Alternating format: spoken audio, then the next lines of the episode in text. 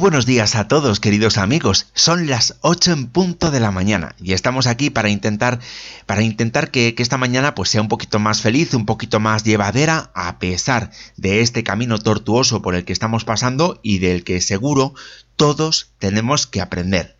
Es un camino difícil del que todos tenemos que aprender y que al fin, al final va a conseguir que todos seamos un poquito más fuertes. Tenemos que tener paciencia, un poquito de, paciencia. Llegará un momento en el que volveremos a, a una normalidad, una normalidad que no será la misma, no será la misma realidad que la existente antes del día 15 de marzo. Eso lo tenemos que asumir, sin dudas. Puede ser que, esté a punto de comenzar una, una etapa muy complicada para todos nosotros, pero al mismo tiempo también una etapa en la que se pueden abrir muchas oportunidades. Y por ese motivo nosotros estamos aquí en siete días por delante para darlo todo por ti y junto a ti, para acompañarte en esta mañana de martes. Aquí comienza siete días por delante con Nacho Herranz y todo su equipo.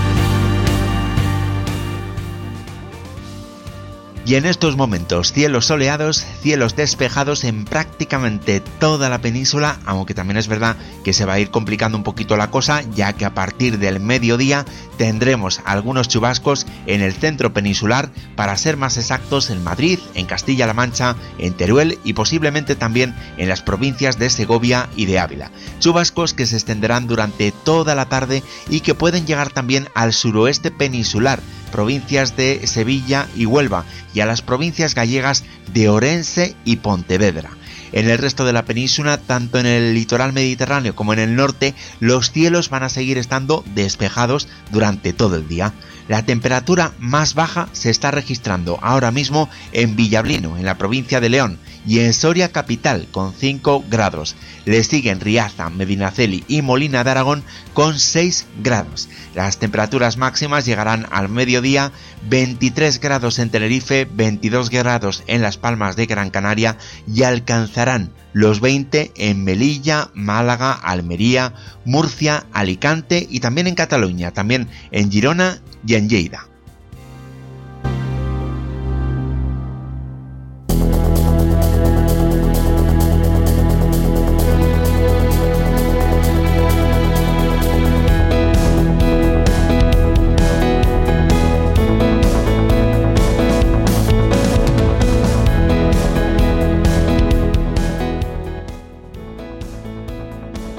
Y desde hoy en Cataluña hay más oferta de transporte público y también una franja horaria más ancha con respecto a las horas punta. El Departamento de Territorio y Sostenibilidad ha tomado esta decisión. Ha tomado la decisión a partir del levantamiento del confinamiento total a partir de hoy martes. El servicio ahora mismo se readapta con una mayor oferta con el fin de garantizar al máximo la distancia de seguridad entre usuarios. En el ámbito de Barcelona la oferta será de entre el 40 y el 65% de un día laborable normal, llegando al 70% en la hora punta, en las líneas más concurridas, mientras que en las dos últimas semanas de confinamiento la oferta se había reducido hasta un valor de entre el 33 y el 50% de un día laborable. El servicio será por término medio de un 60% en caso del metro, un 40% en el caso de los ferrocarriles de la Generalitat y un 50% en el caso de Renfe. Sin embargo, el servicio podría aumentar hasta un 65% en horas punta, sobre todo en los servicios de rodalies. También en Madrid se está reforzando la oferta del transporte público para evitar aglomeraciones. especialmente en las horas punta. El servicio se, se, va a prestar de modo que se garantice la máxima separación entre los viajeros. Los servicios en el Metro de Madrid, los autobuses de la empresa municipal de transporte, el resto de autobuses urbanos e interurbanos del Consorcio Regional de Transportes de Madrid, el metro ligero y los tranvías se refuerzan sobre todo en hora punta para ajustarse a las nuevas pautas de movilidad por la reactivación de la actividad económica, fundamentalmente en los sectores de la industria y de la construcción. En las últimas semanas, tras la declaración del estado de alarma, la demanda del transporte público ha caído en la Comunidad de Madrid en más del 90%. La Comunidad de Madrid recuerda, eso sí, la necesidad de que los ciudadanos permanezcan en sus domicilios.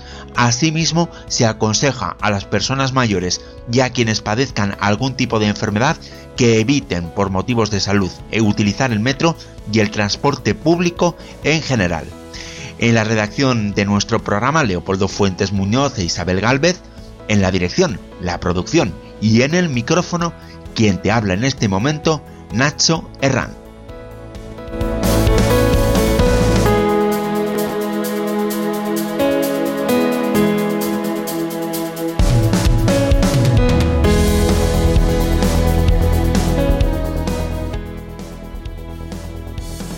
Hoy aprenderemos cómo podemos ser mucho más inteligentes. Viajaremos hasta Cáceres para conocer también su barrio monumental y por supuesto no van a faltar esas noticias positivas que comienzan de forma inmediata. Noticias en positivo.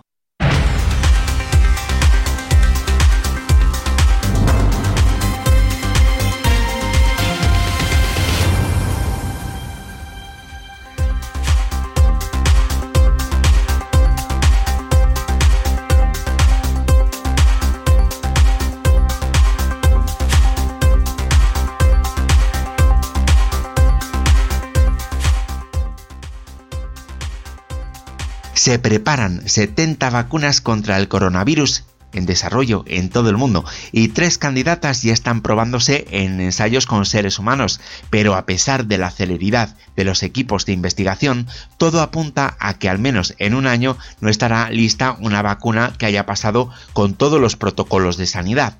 A falta de esta vacuna, los eh, fabricantes de medicamentos se apresuran a encontrar una cura para el patógeno mortal.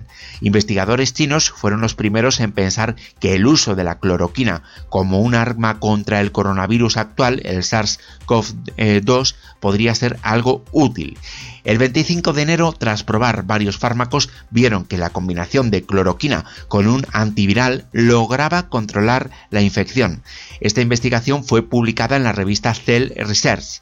Luego se publicaron otros estudios con diferentes combinaciones y dosis, pero el que más repercusión ha tenido es el del investigador francés Didier Roult, que evaluó su efecto en solitario y en combinación en pacientes hospitalizados por COVID-19 mayores de 12 años. Un total de 12 pacientes recibieron hidroxicloroquina y de estos 6 además tomaron acitrocimina y, a otros 16 no se les administró ninguno de estos medicamentos, se les administró simplemente lo que es el cuidado estándar.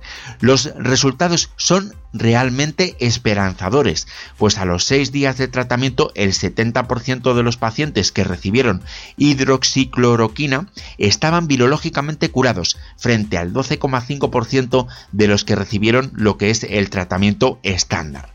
El resultado fue incluso más sorprendente en los 6 pacientes que recibieron hidroxicloroquina y acitrocimina, que en el sexto día del tratamiento estaban al, 6, al 100% sin carga viral.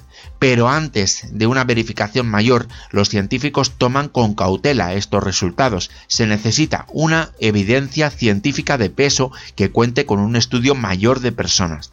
Recientemente, en Francia, el presidente Emmanuel Macron ha conversado con el famoso investigador Didier Raoult. De momento, los eh, resultados de un último ensayo de un, eh, de un seguimiento a 1.061 pacientes que pasaron por los servicios del Instituto de Infecciones inmediaciones del Mediterráneo de Marsella, lugar donde el investigador centraliza sus trabajos, fueron tratados completamente con hidroxicloroquina y acitrocimina. El documento sostiene que se verá en los resultados que la mortalidad es de alrededor de un, 0,5% y que la tasa de curación es extremadamente alta.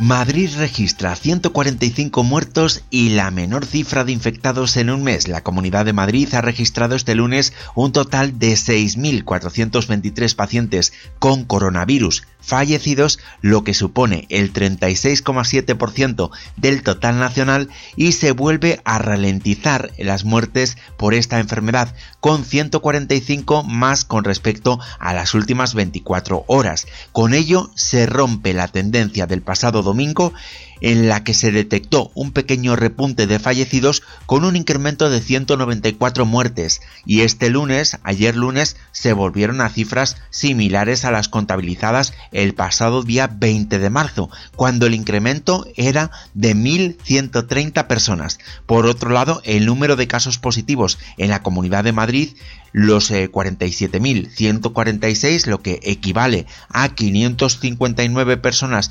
infectadas más con relación al pasado domingo. Esta cifra supone el dato más bajo desde el día 12 de marzo, cuando el crecimiento de contagiados era de 364 y se mueve en niveles parecidos a los del día 13 de marzo, cuando hubo 602 positivos más.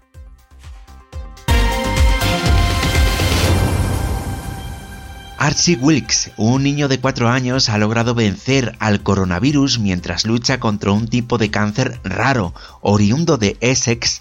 Al pequeño le diagnosticaron neuroblastoma en enero del 2019, una situación complicada que empeoró cuando el nuevo brote empezó a expandirse y a afectar a más de un centenar de países alrededor de todo el mundo. Sin embargo, y pese a los esfuerzos de estos progenitores por proteger a su hijo de posibles contagios, el menor acabó infectándose y se convirtió en el primer paciente con cáncer infantil que dio positivo por COVID-19.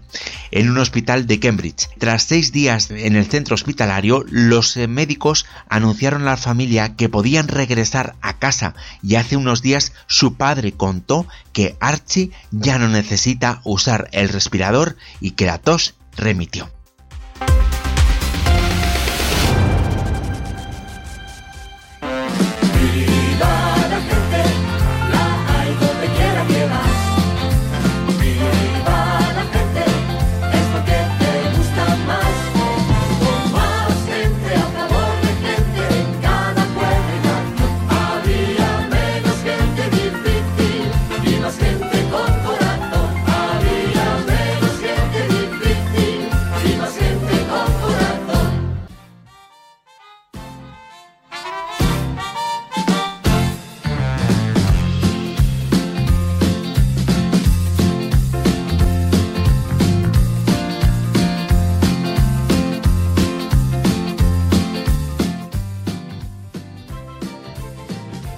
La fiesta por las bodas de oro de un matrimonio en la unidad de cuidados intensivos fue un homenaje de los médicos a esa generación de padres y abuelos que, que se nos están yendo.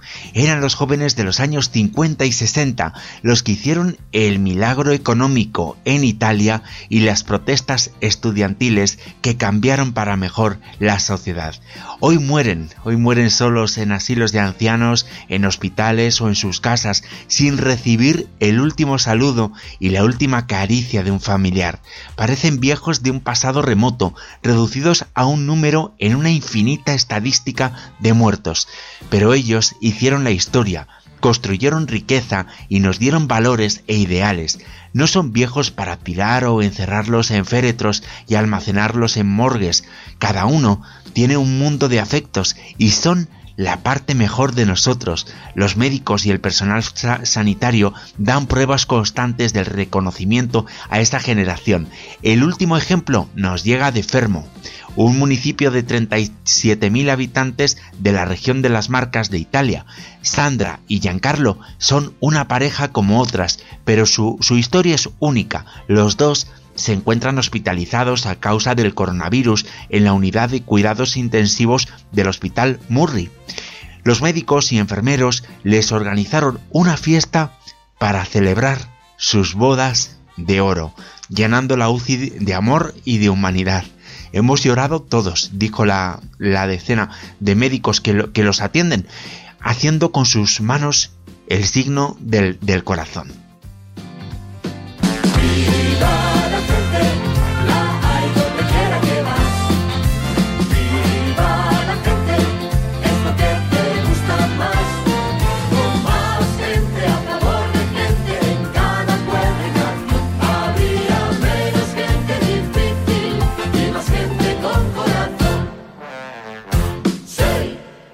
All I can ever be to you is the darkness that we know and this regret I got accustomed to. Pues entre las noticias y el resto de contenidos de nuestro programa, vamos a escuchar a continuación un poquito de música. Le vamos a poner un poquito de color esta mañana, un poquito de, música, con una canción que habla de rupturas, de desamor, pero que creo que puede ser muy inspiradora. Escuchamos a la gran Amy Winehouse y este tema, que traducido al castellano tiene como nombre Las lágrimas se secan solas.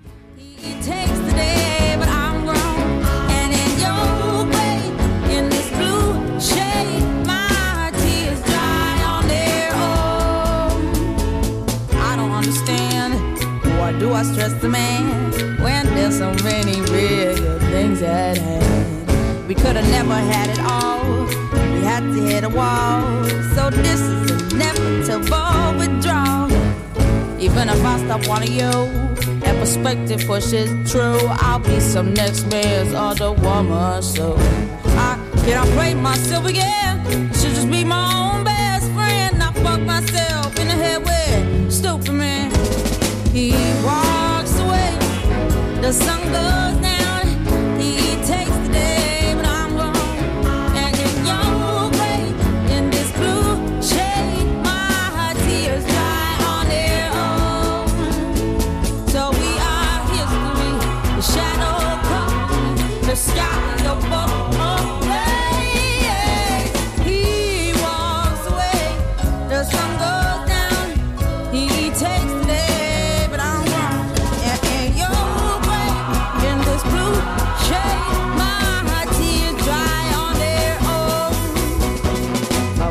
Could say no regrets and no emotional death. Cause as we kiss goodbye, the sun sets.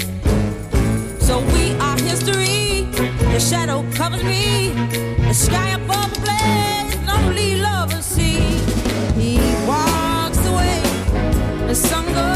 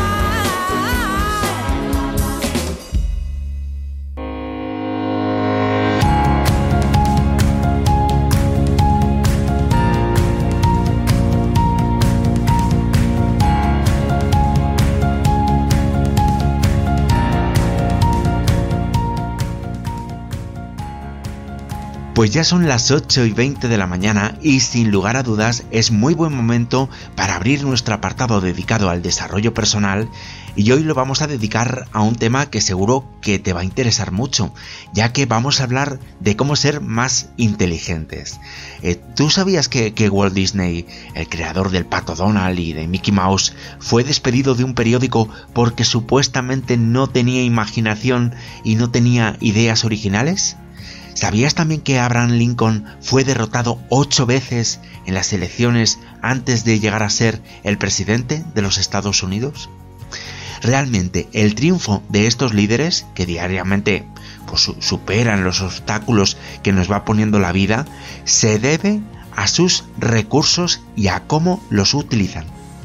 Los recursos personales que tenemos cada uno de nosotros nos permiten afrontar la realidad de una manera constructiva, teniendo en cuenta el momento de desarrollo en el cual nos encontramos y para esto pues hombre nos afectan muchos aspectos la edad el género el nivel educativo o las creencias entre entre otros. Pero estos recursos personales que nosotros tenemos y podemos y debemos utilizar para ser más inteligentes están, están muy relacionados con las categorías de las que hablábamos de eh, con las categorías de las que hablábamos de ayer. La autorregulación la automotivación la autoestima y la autovaloración. Estas son habilidades indispensables para que podamos conseguir una alta inteligencia emocional. Pero vamos a ver estos recursos para qué nos sirven pues entre otras cosas nos sirven para tolerar mejor los fracasos y las frustraciones, para aceptarnos tal y como somos, para resolver los conflictos de forma ágil y potenciar nuestras estrategias para ganar o para perder, y también para ser más abiertos ante lo nuevo, lo diferente y lo diverso. Pero vamos a ver algunos de estos, algunos de estos ejemplos de estos recursos eh, personales. Vamos a, ver algunos, algunos ejemplos. Uno de estos ejemplos, uno de estos recursos sería la fe. ¿eh? Y no nos estamos refiriendo a ningún tipo de creencia religiosa, nos estamos refiriendo al concepto positivo que tenemos sobre la situación y sobre nosotros mismos. Es decir, nos estamos refiriendo a creer en nosotros mismos. Otro recurso también personal muy importante es el sentido del humor. Y es que los expertos afirman que es muy muy sano aprender a reírnos de nosotros mismos. También otro recurso personal sería el respeto, que es el poder reconocer, aceptar, apreciar y valorar pues todas esas cualidades de la persona que tenemos a nuestro lado y también sus derechos, así como también respetarnos a nosotros mismos y valorar nuestros derechos. La aceptación de los otros también es ver y asumir pues, a, los demás tal y como son. Más eh, recursos personales, pues la serenidad, que es la capacidad que tenemos para actuar de forma racional y calmada en cualquier momento. Y otro recurso que debemos utilizar súper importante, la empatía que es ponernos en el lugar del otro. Por último, otro recurso también bastante importante es la resiliencia, que es esa capacidad que, que, nosotros tenemos para hacer frente a nuestros propios problemas, superar obstáculos y no ceder ante el estrés, independientemente de la situación en la que nos encontremos. Si tenemos capacidad de controlar nuestras emociones, tenemos actitudes positivas y mentalidad de ganadores o de triunfadores, vamos a ser mucho más inteligentes, vamos a ser capaces de potenciar nuestra inteligencia emocional y sobre todo vamos a poder potenciar esta inteligencia emocional si somos flexibles, si reflexionamos, si tenemos seguridad en nosotros mismos, si somos independientes y lógicamente teniendo pues una, una mentalidad positiva. A todos estos rasgos también podemos añadir el, tener una cierta capacidad para reestructurar el plan de acción, el campo de acción. Es decir, digámoslo claro, el tener un plan B. Cuando somos, cuando sabemos eh, cómo somos, eh, qué es lo que queremos y cómo tenemos que actuar para conseguir nuestras metas, nuestro trabajo se vuelve mucho más eficaz y eficiente en todas las áreas de, la vida. Y es que para ser más inteligente tenemos que potenciar todos estos recursos personales de los que hemos hablado, porque como diría el psicólogo Abraham Maslow, cada uno de nosotros somos nuestro propio proyecto y nos hacemos a nosotros mismos.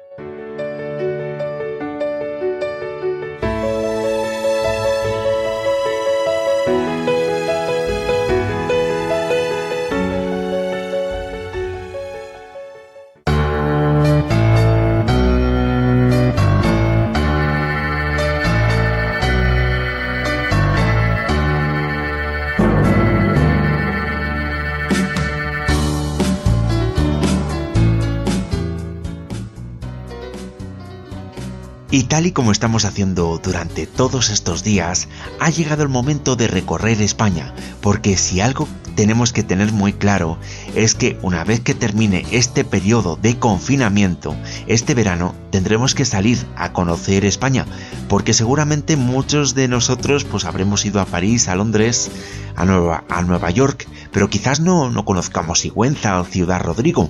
Pues precisamente por este motivo nosotros ahora queremos hablar de estas localidades que tenemos más cercanas y hoy precisamente por ese motivo vamos a conocer el barrio monumental de Cáceres.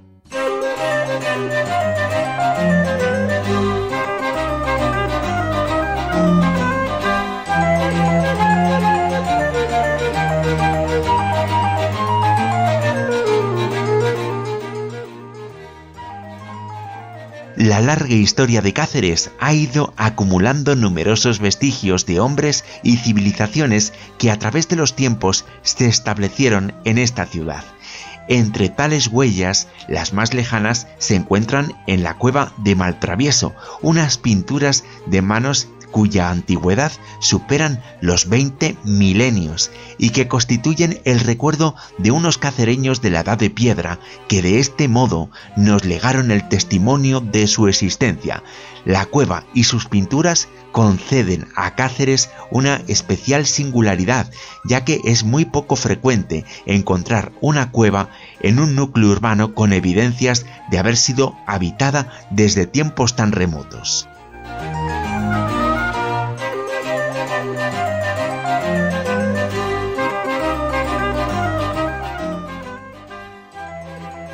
La cueva de Maltravieso se ubica en las zonas bajas que rodean el portezuelo, donde se asentó el Cáceres de los romanos, los musulmanes y los cristianos. Aquí el paso de estas civilizaciones fue acumulando una serie de vestigios arquitectónicos hasta formar este conjunto que es lo que hoy conocemos como el barrio monumental de Cáceres. En este conjunto no sobresale ni la grandiosidad de un templo ni la de un palacio. Constituye en este caso un todo armónico en el que cada piedra o cada monumento nos evoca una época o un hecho de la historia cacereña, sin importar que sean siglos o incluso milenios los que separan en el tiempo a muchas de las construcciones que integran este barrio monumental.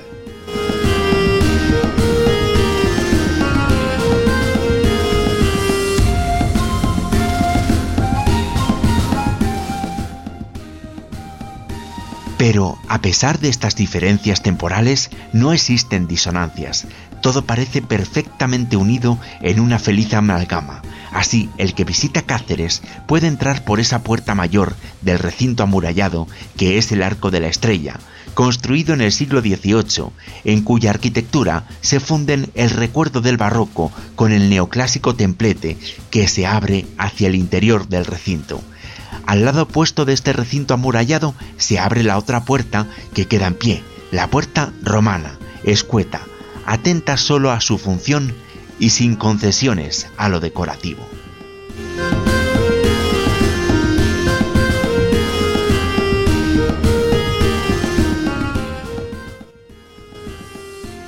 desaparecieron otras dos puertas del recinto amurallado que prácticamente encierra el conjunto monumental cacereño, la puerta de Mérida y la puerta de Coria.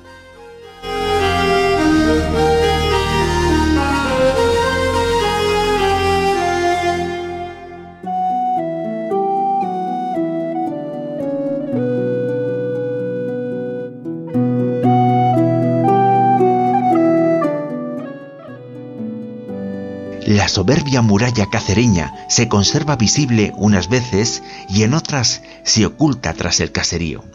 Las torres de la muralla son casi todas de planta cuadrada y tienen nombre propio, borraca, postigo, de los pozos, de la hierba, del horno, del mismo modo que lo tienen también aquellas otras que son de planta poligonal, torre mochada, redonda, de entre todas estas torres de la muralla destaca una construida también sobre sillares romanos. Nos referimos a la torre de Bujaco, que por encontrarse en la Plaza Mayor ha sido testigo de excepción de los hechos más destacados de la historia local y sin duda es un símbolo representativo de Cáceres.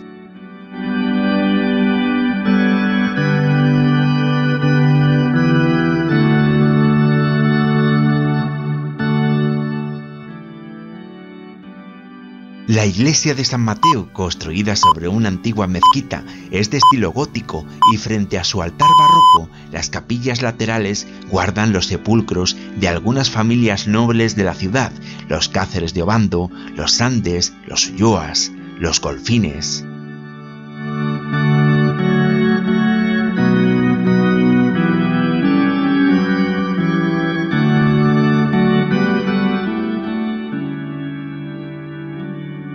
Junto al Palacio Episcopal se encuentra la concatedral de Santa María, construida en estilo gótico, consta de tres naves cubiertas por bóvedas de crucería, bajo las que reposan tumbas de algunas de las familias cacereñas más arraigadas.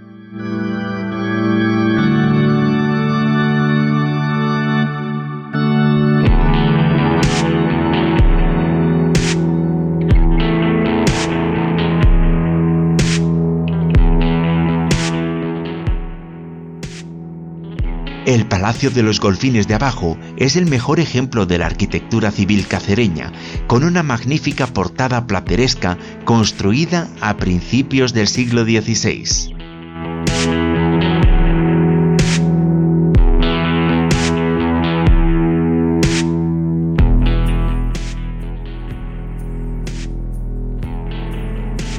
También de este mismo siglo es la Casa de los Veletas. En su fachada destacan los escudos nobiliarios de los Cáceres y los Quiñones.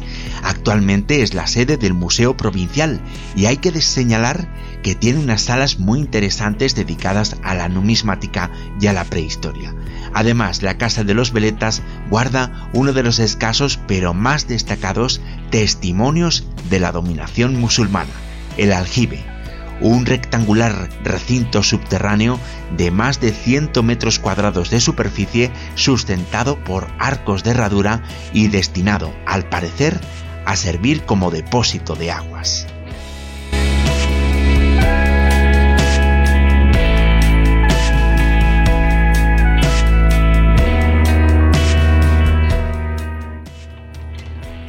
La Casa de los Toledo Montezuma acoge en la actualidad el Archivo Histórico Provincial y supone una de las muchas vinculaciones existentes entre la tierra cacereña y la historia americana. Fue construida por Juan Cano y Saavedra, nieto por línea materna del último emperador azteca. Los salones principales de este palacio están decorados con pinturas al fresco que representan a emperadores romanos junto con bustos de reyes mexicanos y paisajes de ciudades europeas.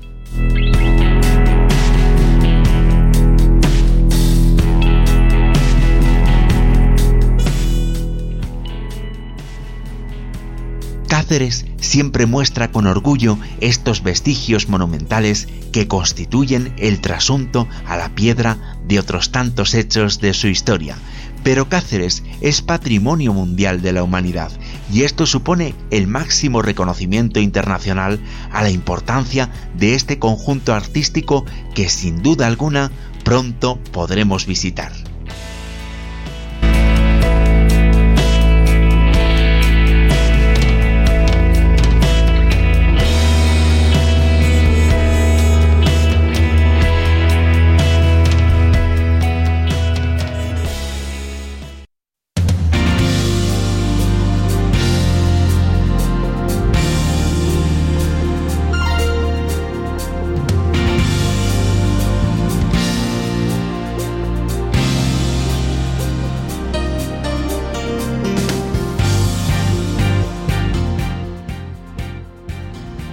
Pues llega ya el momento de poner punto final a esta edición de 7 días por delante. Ha sido un auténtico placer acompañarte durante todo este tiempo de radio. Hemos viajado para conocer el barrio monumental de Cáceres, te hemos contado las noticias más positivas y hemos aprendido algunos trucos para ser más inteligentes. Muy prontito volvemos a escucharnos en tu sintonía favorita. Ya sabes, tenemos nuestra página web www.7diaspordelante.es, el 7 con número y el por con la X. También tenemos nuestro correo electrónico buenos días arroba 7 días por delante.es y precisamente esto es lo que te deseamos, que tengas un buen día y recuerda que tienes muchas horas por delante y aprovecharlas solamente depende de ti. Nosotros nos volvemos a escuchar dentro de muy poquito tiempo, aquí, en tu sintonía favorita. Nunca dejes de, de soñar. Se despide de ti tu amigo Nacho Herranz.